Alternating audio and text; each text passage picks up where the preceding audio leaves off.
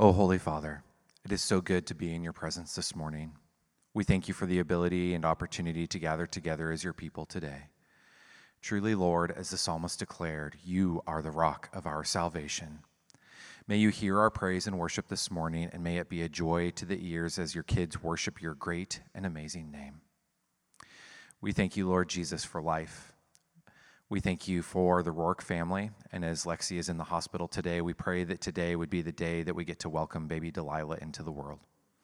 We pray that you would be with the doctors and the nurses. May they know that they are caring for your children this morning.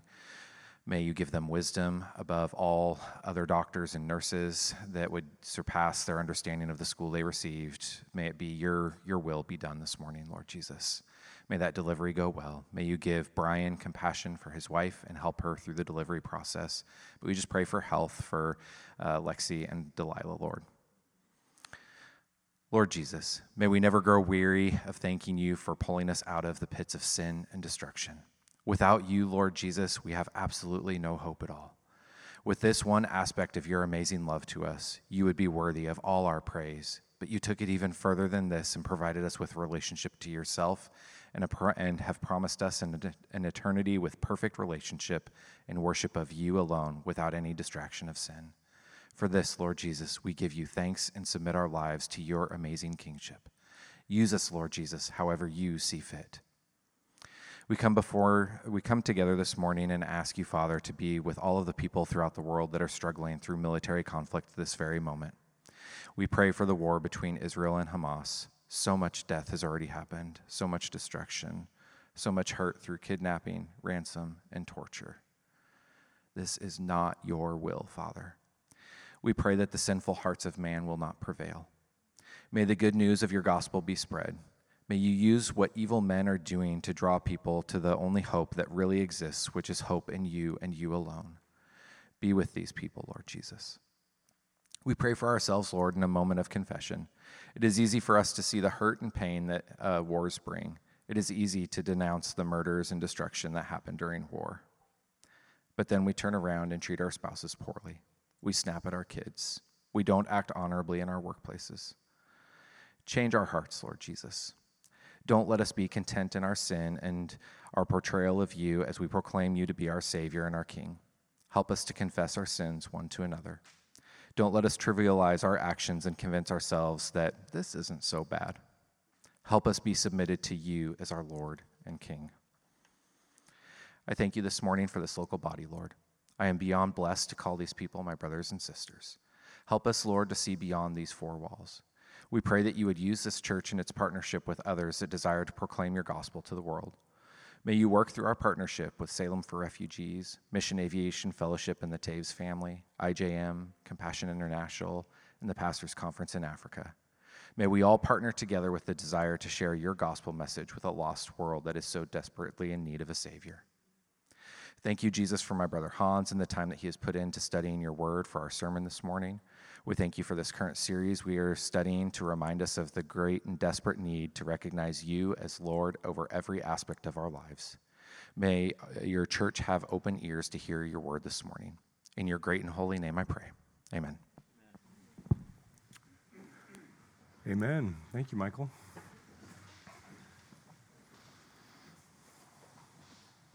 It's good to see you all this morning. You're all in great voice. Well done on the worship side there. It's great to stand in the back and listen to you all. You can turn to Romans 1 16 through 25 this morning. That's the text that we're going to be in. Romans 1 16 through 25.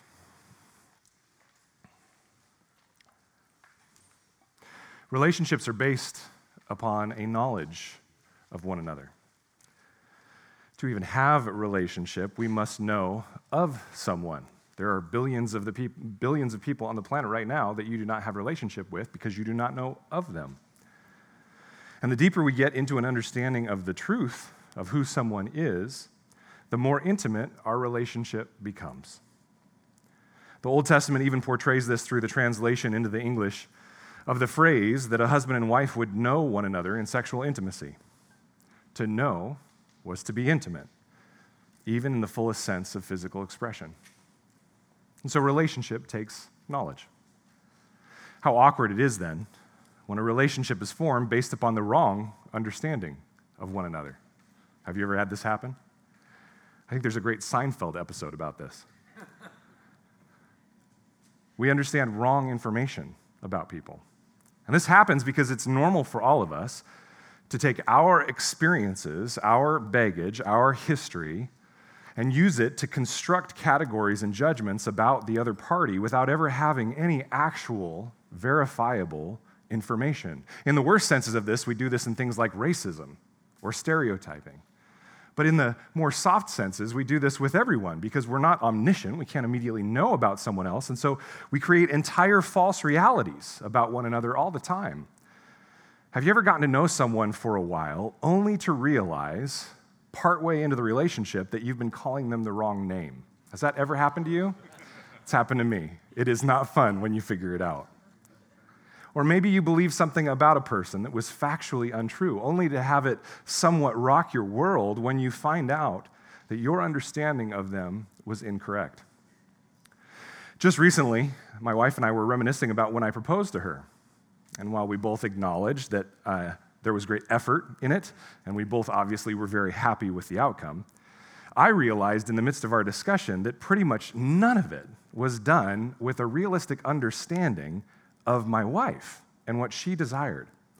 In fact, the opinions that I polled at the time, being a somewhat dumb 20 something year old, no offense, 20 something year olds, I was dumb. I'm not saying you are, right?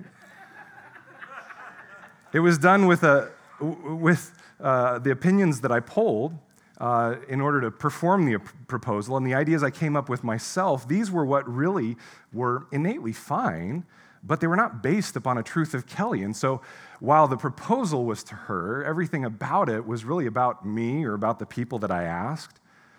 And they were not based upon the truth of who she was and is. You see, I was completely in love with this woman, still am, to the point that I wanted to spend my life with her, and yet my knowledge of the truth of who she is in reality was lacking. Praise God for her grace to accept me anyway. She's probably hiding really tightly behind the monitor back there. But isn't this true in a lot of relational cases? We think we know a friend, a roommate, a spouse, a parent, even a child, because we have created a construct in our mind of who they are. And yet, when more understanding is provided, we are challenged to grow in our understanding of who they are. I find this with parents as their kids grow a lot as well. And what I found in my own friendships, my own marriage, my own relationship with my kids is that it is normal and natural for me to form my idea of who the other person is. But the healthiest way to relate is actually to let them inform that view themselves and then work to accept it rather than creating my own view. This is what builds relationship. Now, this is true for most of our relationships as well as for how we know ourselves. But I would suggest to you that it is probably most true for how we relate to God. For we do this very same thing with God. We take the very finite and stunted understanding we have of God, oftentimes based upon random variables in our lives, attachment figures, opinions we've heard, current experiences or emotions. We take these and we create an understanding of God. And then, worst of all, we walk in a kind of subconscious arrogance, believing that we know who God is. And this, my friends, is what it is to place ourselves as Lord over God. This is idolatry. We make God to be what we want him to be, rather than what he is in actuality, in objective truth. We use our subjective experiences and knowledge to build a God that will submit to our opinions and beliefs how many times, for example, have you heard people say something along the lines of, Well, I can't really believe in a God who, and then fill in the blank? There are few phrases in the English language that declare more authority and lordship than that. Think about that phrase for a moment. I couldn't believe in a God who. Who are you establishing as Lord in that moment? You. And I would suggest to you that while the pagan world is expert at building these idols, self professed Christians are not far off. How often do we, in our narcissistic lordship, proclaim to know who God is and then make decisions based on what to accept or what to dismiss in His Word because it fits with our subjective experiences and opinions? I couldn't believe in a God who. To be a faithful disciple of Jesus Christ, then, is to acknowledge this tendency in ourselves, to know that it's there, that we are each born with it, and then to repent of it, and to repent of it every moment of every day of our lives. We must recognize that we do this so easily and without even thinking. And because of this, we must instead be proactive, proactive in our pursuit of knowing who God is in the objective truth that He has revealed to us. You see, He's told us who He is. And so we must pursue that rather than sitting comfortably in our ill informed and often deceived view of who He is.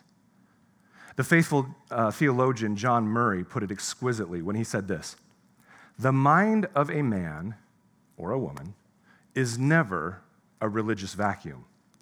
If there is the absence of the true, there is always the presence of the false. And so last week, we set the stage for the message we're going to see today. We saw that only God can define truth, only He can say what is reality, especially about Himself. And to use our finite, subjective opinions, experiences, and feelings to define reality is the height of trying to be authority over all that is around us.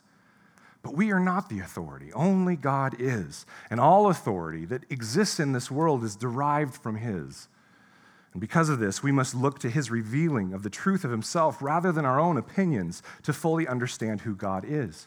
We must constantly be looking at what we believe about God, what we've learned, even from the basics, to see if it truly squares up with what He has revealed to us.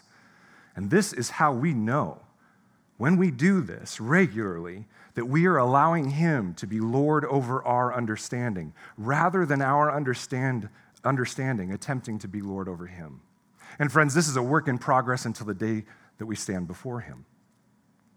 In Romans 1, the Apostle Paul will spend time today proclaiming this very thing to us.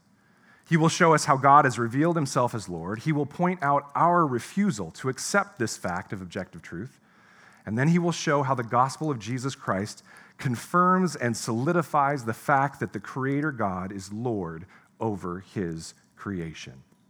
This morning, we will be looking at Romans 1 16 through 25, where we will see that God reveals Himself as Lord. God reveals Himself as Lord. And you might say, Hans, we know this, but friends, we're going back to the basics. And this is one of the clearest, most basic things that we need to understand about the God that we serve and the God that has saved us. He reveals himself as Lord. So let's go ahead and read our passage now in fullness, and then we will break it down. Take a look there at Romans 1, starting in verse 16, going through verse 25.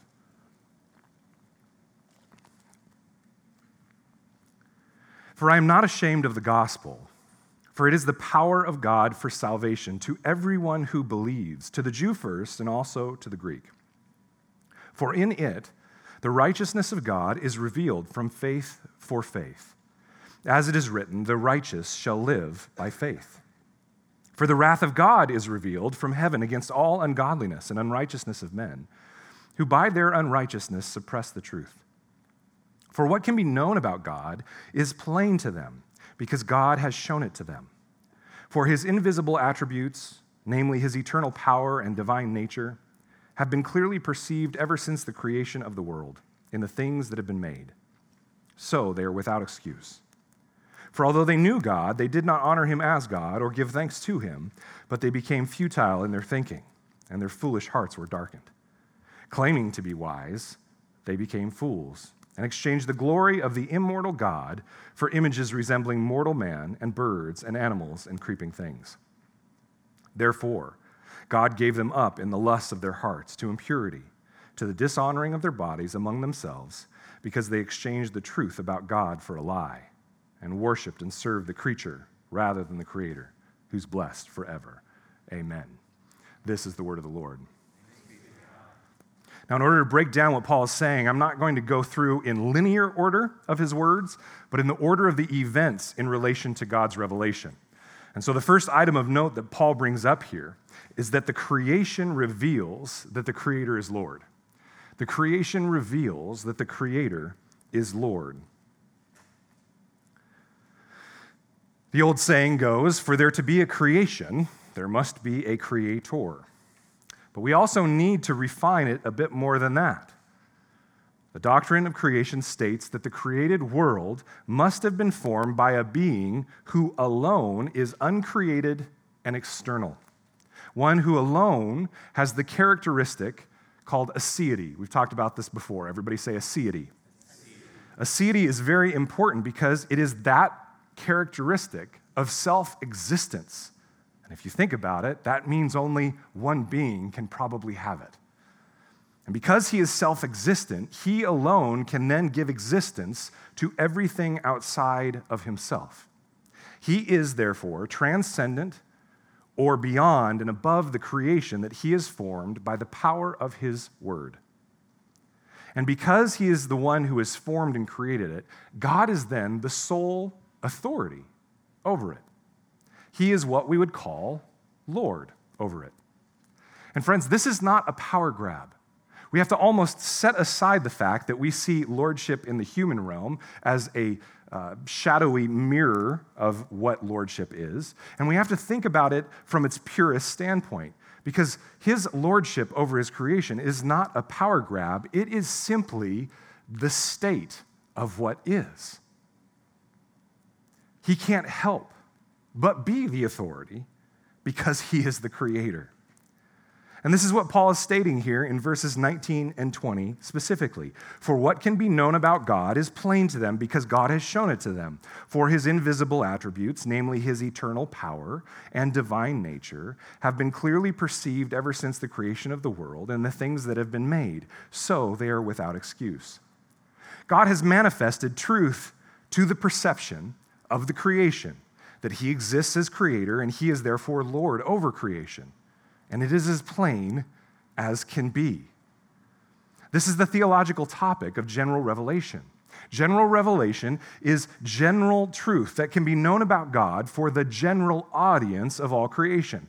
In other words, all created beings can and should be able to grasp the truth that general revelation makes known. Psalm 19, that we covered a while back, uh, verses 1 through 3 makes this clear as well. The heavens declare the glory of God, and the sky above proclaims his handiwork. Day to day pours out speech, and night to night reveals knowledge. There is no speech, nor are there words whose voice is not heard. Even in the most secular, materialistic view of the origins of the universe, you have two pieces of material hitting together to create the universe. And the question always becomes what is transcendent outside of that material realm in order to have created that or made that exist? You can never get past this, even though the secular world wants to fight it like crazy. The existence and the activity of God are clear in what has been made. General revelation makes it so that no creation can claim that it did not know of God's position as creator and therefore Lord and master over that creation. Well, then notice that Paul breaks this down by noting two specific characteristics that are manifested and displayed by the general revelation of creation. You can see them right there in your text. They are eternal power and divine nature. Eternal power is a statement of his rule and his authority. There is no one higher who creation must answer to. God, the Creator, is the ultimate authority and judge. And this was what was so spelled, uh, spelled out so clearly from the reading from Ephesians as it discussed Christ as Lord. But it's getting a bit ahead of us It's getting to our third point where we'll talk about Christ as Lord. At this point, general revelation says that God the Father, the Creator, is in that position of lordship. He is the highest authority. It is the characteristic, it is this characteristic that gives him the role of controlling the destiny of the creation eternal power. Secondly, then, is divine nature. Divine nature is an aggregation or a summation of all that makes him God. It's everything that is divine. The characteristic of aseity or self existence is obvious to anyone that is wrestling with the origins of creation. All of creation must have an origin. There cannot simply be an endless cycle of creations that are antecedent to the next creation. So there must be at the beginning a deity that transcends the creation, one who is outside and over it, yet active within it. Both of these, the existence of God as the ultimate origin and the power of God as the ultimate rule and authority, these are self evident in creation. Paul says, uh, Paul says that not only do they exist, they have been made as clearly evident as possible to all of creation. For you can't walk past a sandcastle that's been crafted out of the chaos of the sand on the beach without realizing that there was one who built it, making order out of chaos. Similarly, you can't look at one molecule of creation without seeing an immense logic and creativity of one who makes order out of the chaos. And this is evident, Paul notes, the second that creation happened. As soon as there were eyes to perceive it, it was known. Very similar to the fact that as soon as we were born, we knew that we needed some help. It was self evident. But let's dig into that eternal power item a bit more. Our society knows inherently that when someone makes something, they have authority over it. This is the basis of copyright law. This is the basis of finders keepers, in a sense. This is what is needed, uh, what is behind the need to properly cite sources when writing and doing research. This is what makes plagiarism unethical. And if you want to get even more basic than that, imagine your household. Those in a household can all have equal access to bread, meat, and cheese in the house. But if you go and you just simply assemble these and leave it for a moment on the counter and your sibling eats it, you have the right to be upset. Why? Because you created it. It's yours. You are Lord of the sandwich. we inherently know this truth. If someone makes something, they have authority over it. So, the most objective truth of all is that the creator that formed creation, the one we refer to by the title God, he is the Lord over that creation. And to be Lord over something means, listen, someone having power, authority, and influence, a master, a ruler. When we say that God is Lord, it means that God is the one who has power over our lives to do with as he pleases. And you'll immediately know if he is Lord of your life, depending upon your reaction to that statement. He is the power over our lives to do with as he pleases. He is the authority that gets to determine good and evil, wrong and right, judge us for our evil actions, and promote in us our good actions. He is the greatest influence in our life that directs our conscious thoughts, our actions, and how we relate to one another. And He is the one who sets the principles for our conduct. He is our ruler and our master. We work for and by him. It's amazing to me how often people get upset at this idea when He is the one that chose where we were born, when we were born, what we look like, what our DNA is, the family we have, the parents we have. And then somehow we grow up thinking we have a right to declare Him evil for doing so. I'm getting ahead of myself. Another way of saying all of this is that he is sovereign over his creation. He is the one that possesses ultimate authority and rule and power over creation. He can do with it as he pleases. To say he is Lord is to say he is sovereign, and to say he is sovereign is to say he is Lord. To say that he is only a good Lord if he grants some level of that lordship back to us, is to state clearly that he is not your Lord. The creation reveals that the Creator is Lord over it. And so all of creation has no excuse to dismiss this, deny it, or say that we don't understand it. It is a fundamental, objective truth upon which all other truths rest. Unfortunately, even as clear as it is, the creation, you and me, mankind as a whole, is not so willing to have someone as Lord over us.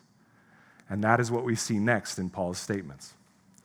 The creation refuses to acknowledge the Creator's place as Lord. The creation refuses to acknowledge the Creator's place as Lord.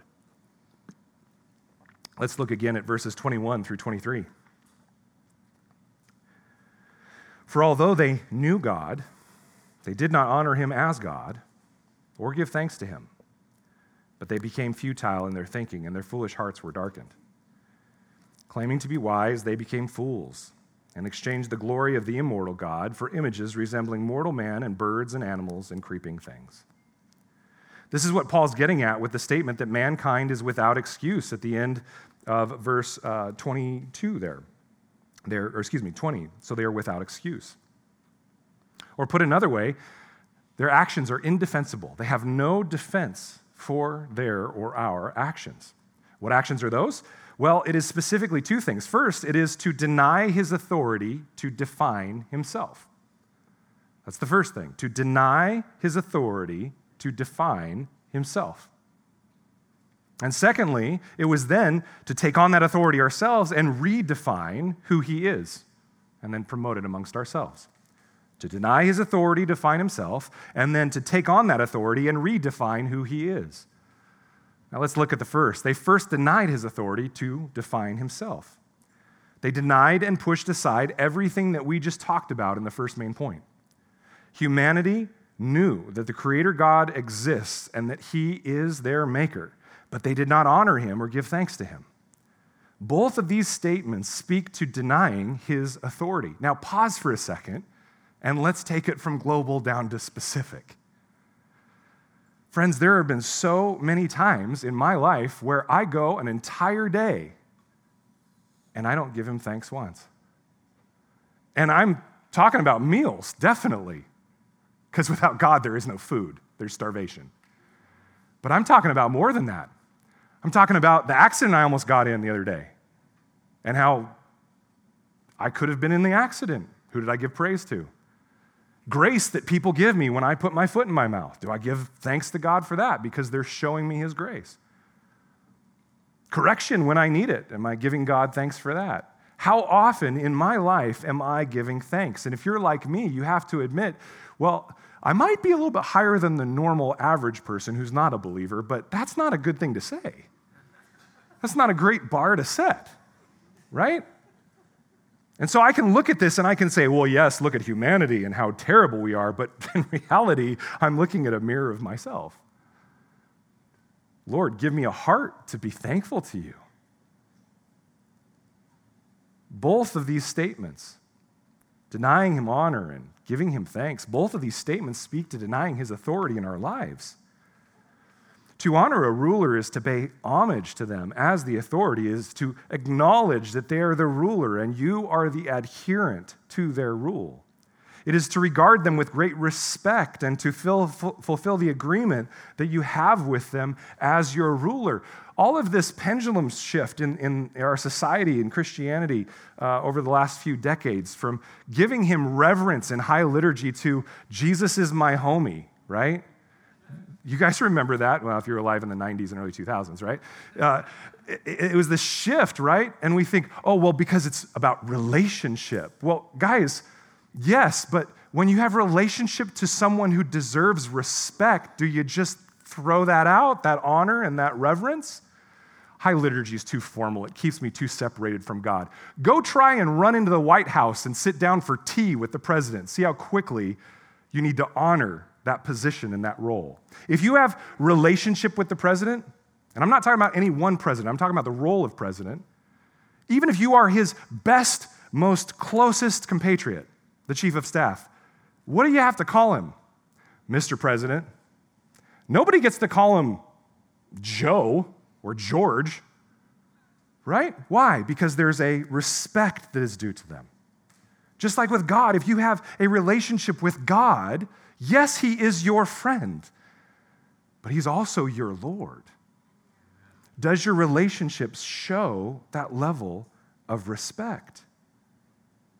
It's to regard with great respect this person that is your Lord.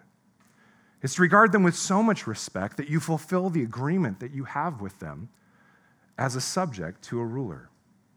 And it's also to give them thanks. In our culture, this makes very little sense because we have all bought into the deception that we are independent and self made, or we simply believe we are entitled. Parents, one of the most important things you can teach your children to do in order to be worshipers of God is to be thankful at every turn. If you let your children just go through life expecting everything, do you really think they're going to be great worshipers of their Lord? Most likely not.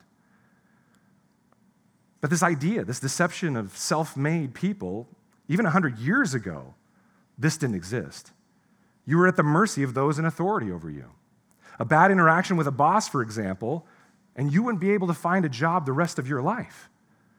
A hundred years before that, in most of the world, the peasants were dependent upon the Lord for work, for money, and for food. The origin of our word Lord in the English actually comes from a phrase in Old English that means the one who provides you bread. That's why it is part of how Jesus taught us to pray, Give us this day our daily bread. For a Lord is also a provider.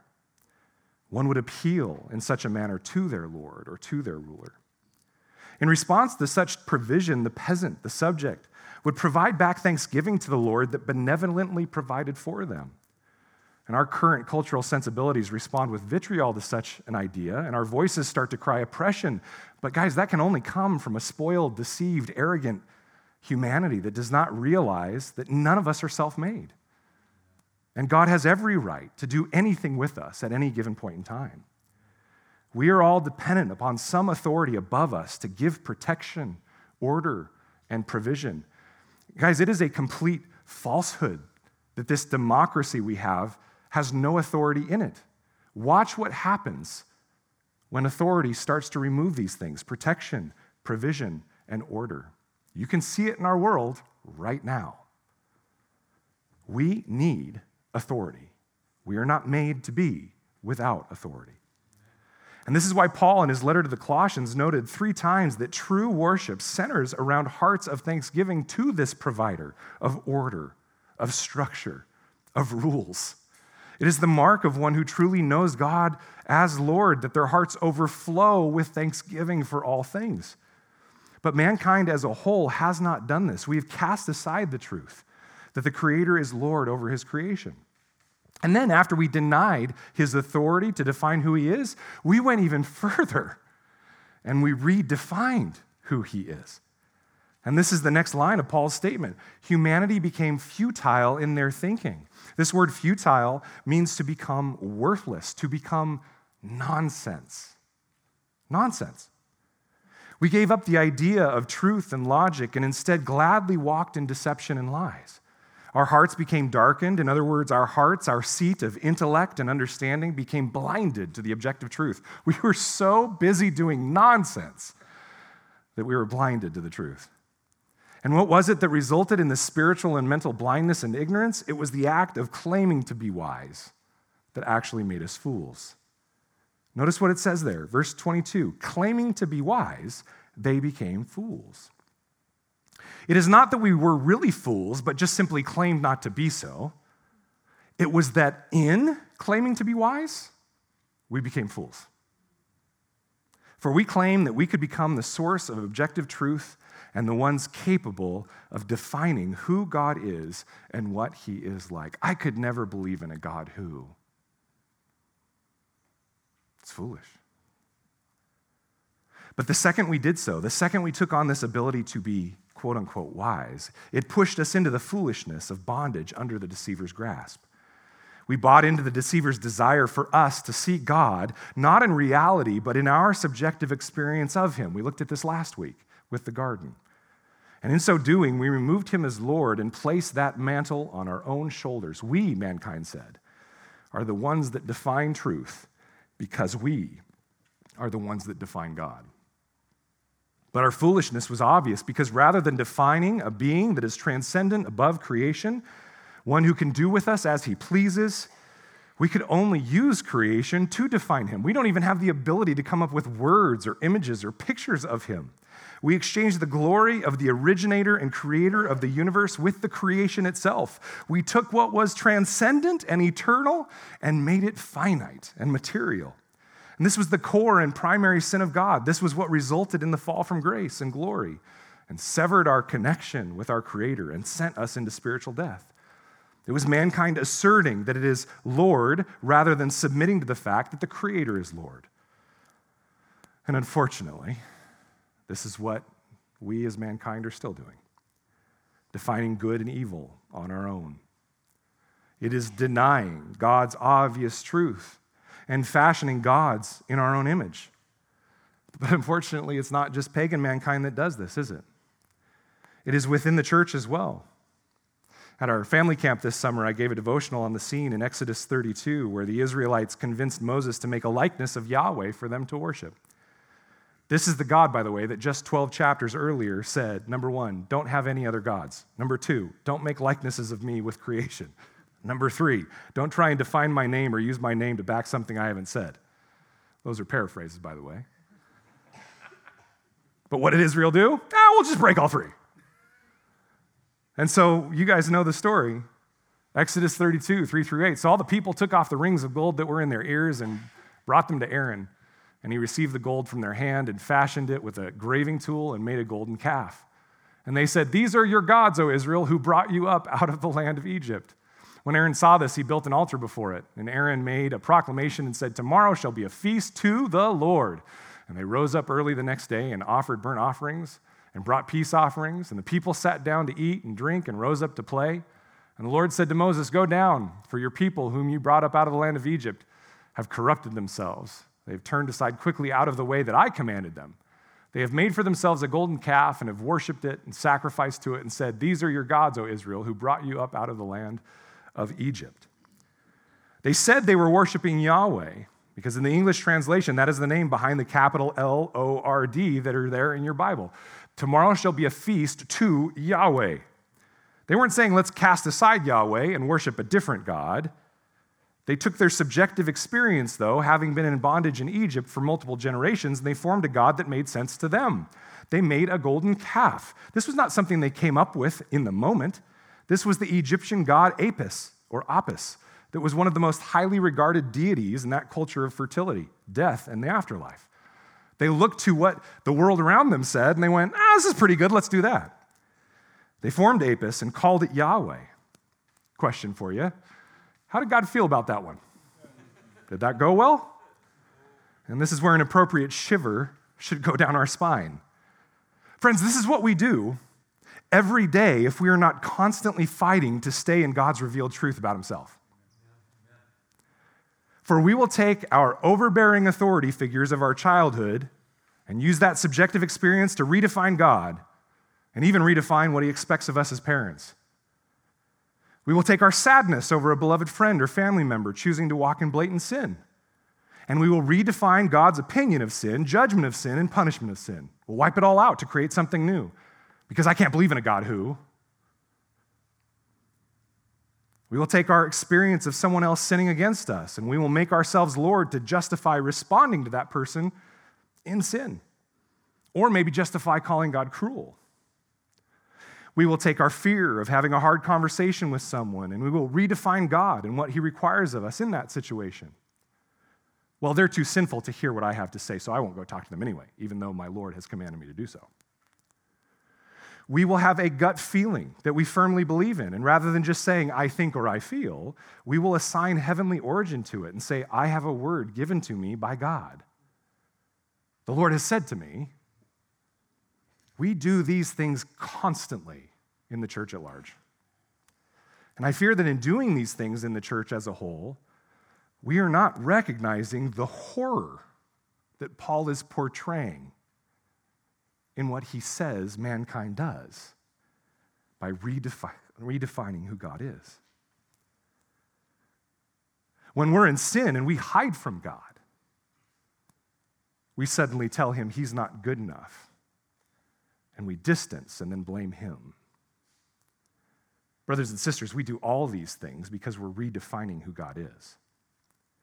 But we must recognize that simply because God has called us and saved us from our sin, simply because we hold his revealed truth in our hand, that does not mean that we are no longer prone to doing exactly what happened back in the garden.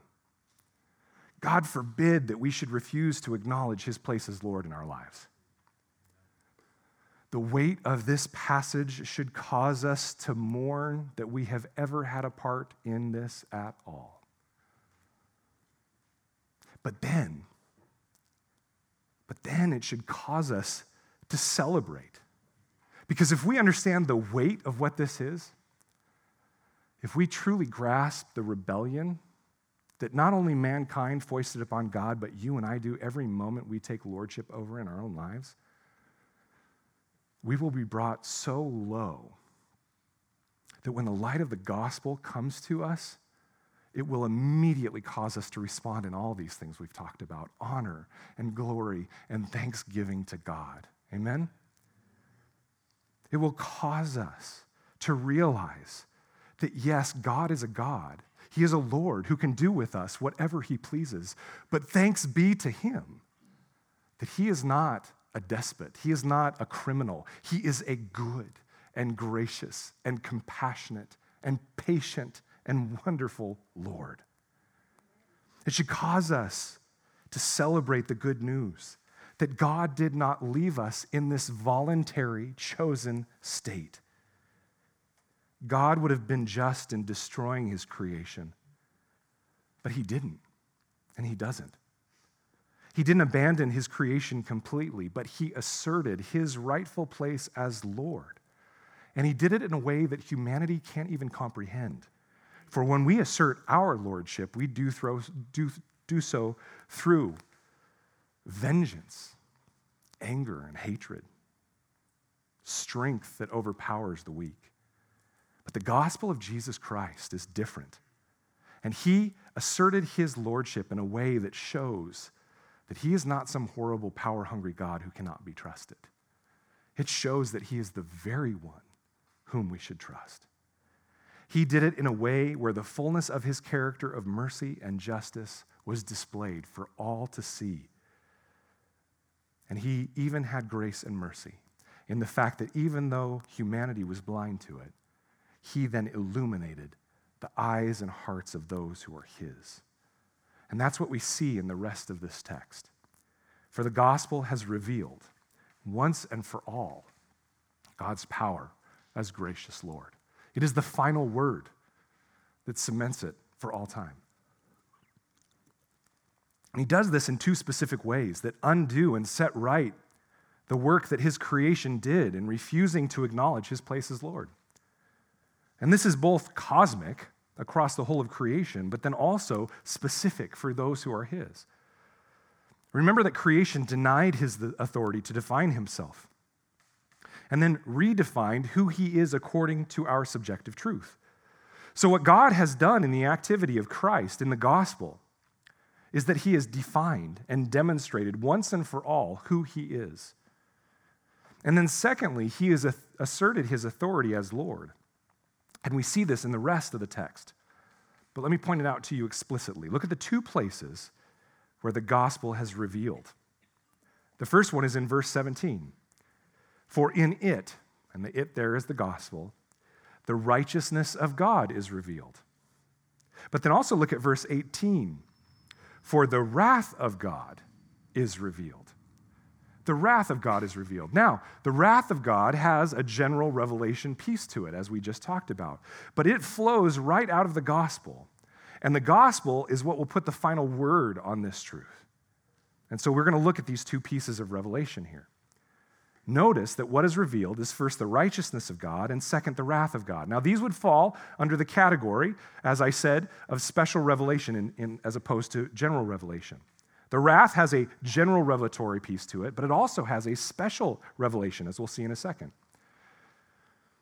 Now, this comes in the created order, this general revelation, right? General revelation is what was revealed by general creation to general humanity in a passive sense in what is naturally seen and known. It comes in the created order, social institutions, such as family, and in the conscience.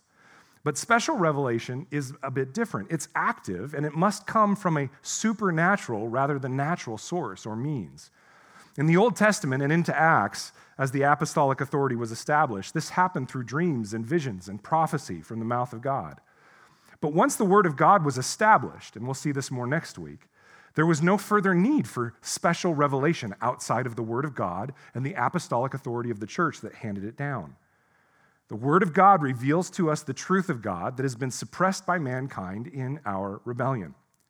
And so, this special revelation of God's Word reveals in words, but also in the action of Christ, which it captures, the truth of who the Creator God is. And it includes his righteousness and his power and authority. You can think, for example, of the fact that when he defines himself in summary, he uses this. This is from Exodus 34, 6 through 7. We go through this a lot because it is the core of who God is. It says, Yahweh passed before Moses and proclaimed, Yahweh, Yahweh, the Lord, the Lord, a God merciful and gracious, slow to anger, and abounding in steadfast love and faithfulness, keeping steadfast love for thousands, forgiving iniquity and transgression and sin but who will by no means clear the guilty, visiting the iniquity of the fathers on the children and the children's children to the third and fourth generation. Now, this is the most quoted section of Scripture by Scripture in the whole rest of the Bible. Do you think that's important for us to know? Do you think God was saying, hey guys, I'm trying to reveal to you the definition of who I am? It's the most quoted Scripture by the rest of Scripture in all of the Bible. Special revelation confirms and cements the truth that mankind and the adversary of God have tried to suppress. We've tried to shut this down. This is why I can ask people when I sit down with them this is really broken down into two sections. Which one seems more right to you? And people will always choose one. Very rarely do people look and see the whole of God. They see the gracious Birkenstock wearing, toga wearing Jesus in the first half. And then they see the mean, bad dad God with the big beard and the lightning bolt in the second half. Do you realize that those are both false? Because they don't include the other half. This is God in whole. Look at one of the places where it is repeated and quoted. This is from Jeremiah 32, 17 through 19. And notice what Jeremiah does as the intro. He says, in the midst of prophesying to rebellious Judah, Ah, Lord God. And the word there behind the God, right, Lord God, is Yahweh. It is to you, uh, it is you who have made the heavens. Notice he calls him creator. And the earth by your great power and by your outstretched arm. So he's talking about these same things his divine ability to create, his power to be Lord over it and have authority. Nothing is too hard for you. You show steadfast love to thousands, but you repay the guilt of fathers to their children after them. O great and mighty God, whose name is the Lord of hosts, great in counsel and mighty indeed, whose eyes are open to all the ways of the children of man, rewarding each one according to his ways and according to the fruit of his deeds. Here, Jeremiah is prophet to the people of God in Judah during a time where God is pouring out his wrath upon them by sending them into exile in Babylon. And yet, even with that slap across the head of the impending army of Babylon, the prophets of Judah are lying about God. You can go read this section on your own. They are saying that he is not actually angry. He doesn't mind the things that are going on. And really, all that the, the, God of the Jews intends for them is prosperity, peace, and love, in spite of their blatant sin and refusal to repent. Does that sound familiar at all? It was a false gospel then, and it's a false gospel now. And so Jeremiah is sent to proclaim in their midst, You guys are refusing to acknowledge God's place as Lord. He even starts his statement with that title. And notice what he connects it to, just as Paul does in Romans 1 his place as creator. And so we need special revelation from God's hand to break through our suppression of the truth. We do it, we do it automatically. And Paul focuses on two things that are specially revealed by God through the t- truth of the gospel his righteousness and his wrath. First, the righteousness of God. This means that the rightness of God, the wholeness of God, and the holiness of God is proclaimed. And this is the core of God's character. This is the faithfulness and steadfast covenant love of God, the patience, the compassion, the mercy, and the grace of God. But how can God keep covenant faithfulness to a created humanity who, down to the last individual, has rebelled against him and dismissed his place as Lord? When our predisposition is to rebel against him, we can't just one day change our opinion on our own and decide to follow him and submit to him. That's what the text has said. We innately cannot do it. And so there must be some divine power that intervenes. And that is how God keeps his covenant faithfulness. Notice Paul's words about the gospel in verse 16. He says, For I am not ashamed of the gospel, for it is the power of God for salvation to everyone who believes, to the Jew first and also to the Greek. Friends, this is why hearts are changed by preaching the gospel alone. You won't change hearts by apologetics. You won't change hearts by debating on Facebook. Does anybody use Facebook anymore? Whatever social media. Friends, you won't even change hearts by being the kindest, most loving, outreaching church in Salem. People's hearts are not changed except by the preaching of the gospel. By me and by you, by his people. And it is through the gospel that the power of God intervenes for salvation to everyone who believes. You know why? Because the gospel is Jesus is Lord. And those who are under his lordship go, well, yeah, you're right. Praise God. And those who are not go, I want nothing to do with that. The grammatical tense for the word believes here is what is called the dative tense. It means something that is actively received, the one who receives belief, actively received. And Paul doubles down on this in the next line. It is then revealed from faith for faith, or as the NASB says, from faith to faith.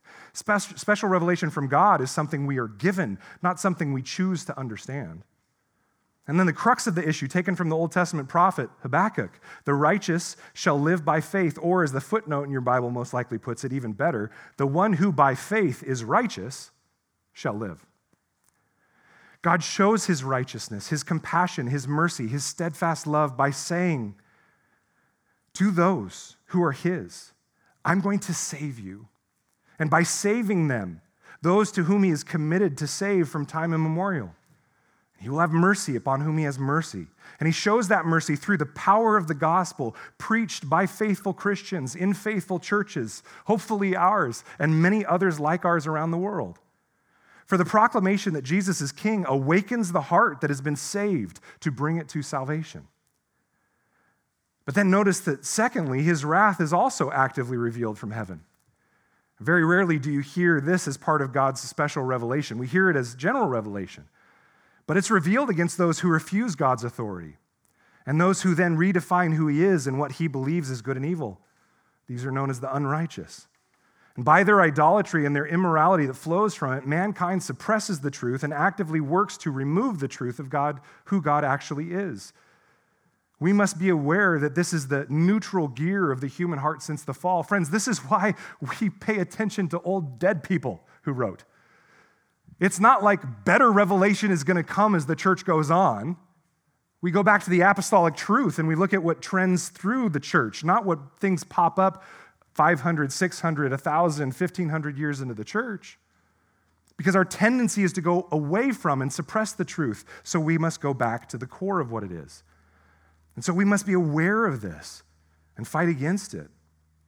Paul then goes on to say that what wrath looks like and it is not, as we might assume, causing havoc in your life that wouldn't normally be there. Look at re- verses 24 and 25 as to what that wrath is. Therefore, God gave them up in the lusts of their hearts to impurity, to the dishonoring of their bodies among themselves, because they exchanged the truth about God for a lie and worshiped and served the creature rather than the Creator, who's blessed forever. Amen. We were worshiping the things that have been made rather than the Maker. We were worshiping ourselves in our own supposed wisdom and power rather than the truth that God is Lord. And so, in wrath, in just wrath, God gives us over and surrenders us to this lie. It is just of Him to give us over, to give you over to the lies you believe. And this, brothers and sisters, is His righteous judgment in which He confirms and cements that He is the authority, He is the judge. And we can complain and discredit his character all we want. But in so doing, we are reinforcing the truth that we deserve the judgment that he is bringing. The prophet Isaiah proclaims this same truth in Isaiah 45, 8 through 9. Shower, O heavens, from above, and let the clouds rain down righteousness. Let the earth open that salvation and righteousness may bear fruit. Let the earth cause them both to sprout. I, the Lord, I, Yahweh, have created it. Woe to him who strives with him who formed him, a pot among earthen pots. Does the clay say to him who forms it, What are you making? or Your work has no handles? Guys, we are nothing but clay. And so the second we have an iota of response to God of, I could never believe in a, but I don't like, I'm not so sure I agree with. Science tells us our current culture is enlightened and we know we might as well just stop. We've already proved before we even get to the content. We have said to the potter, You can't make pots like this. How ludicrous that is absolutely ludicrous. Now, notice, friends, the order here. Jesus taught, and the apostles reinforced that the way the world and the kingdom of darkness uses power is that they enforce their power through wrath and violence and strength. They take power and expect service.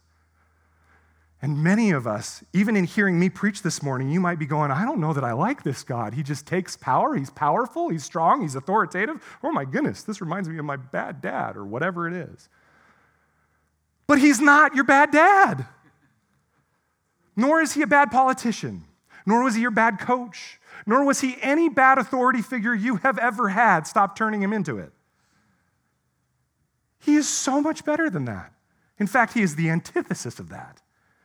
Because notice that Jesus' kingdom takes power in reverse. He lovingly provided all that humanity could ever desire without cost. He was our friend, our father, and our provider. And in spite of that, our response in the garden and in our hearts most days is to deny his authority, redefine him to be in our image and under our authority. Rather than judging us and destroying us, which would have been totally justified, he worked out a plan of salvation. He sent his son to earth, providing the most clear understanding of his character possible. And he was murdered for it because we wanted to be judge. And it was out of a motivation to have power over him and silence the truth that he was speaking because he did not fit our understanding or definition of a Savior. The Jews wanted a politician that would remove the Romans, and so let's murder him because he doesn't fill our bill.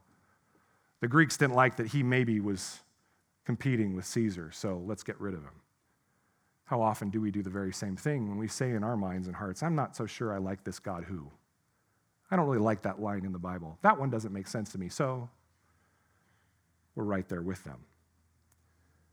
And then he took that death upon the cross in our place, in the very place of those who were taking away his authority or attempting to, and redefining who he is. He took your place and he took mine.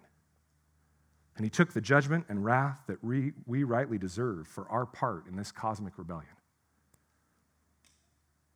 And then he was raised from the dead three days later because his authority is absolute. He is the one that determines truth, he is the one that gives life and defeats death. And he proved it in his resurrection. He proved in so doing, his right to be judge over those who refuse his authority and deny honor due to his name. And so the biblical imagery is that he ascended to the judgment throne of the Father, the Ancient of Days, the creator of creation, and he was given authority over the kingdom inhabited by those he was saving and those who would submit to his loving rule as Lord. Through the work and gospel of Jesus, the anointed king, God has revealed himself as Savior to those he is committed to save and as judge to those he is committed to judge. He is just in his judgment because all creation deserves his wrath. He is merciful in his salvation because none of creation deserves his grace. Friend, which one have you received? The proclamation of the gospel will do one of two things it will harden your hearts further and further from the truth reinforcing and entrenching your heart in a determination to be your own Lord and to hold everyone accountable to your power and your rule, or it will soften your heart further and further towards the truth, reinforcing and entrenching your heart in a humility in which you realize you and I are Lord over no one. Praise God. Not even yourself, and especially not your spouse. Amen? And this will bring you freedom like no other. When you realize you're not Lord, then you just get to be His creation who is loved and cherished and saved. You see, friends, raising your hand to say that you want to be saved from condemnation is something anyone and everyone can do.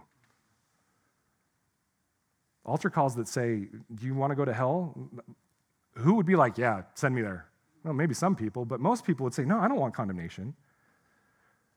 But raising your hand to say, Yes, actually, I acknowledge that Jesus is my Lord, and then walking in that fact until the day that you stand before Him in death, that's something that can only be done by those whose hearts have truly been saved by Christ. Yes, I want to live in a way that gives my entire life up to the Lord in complete and absolute trust.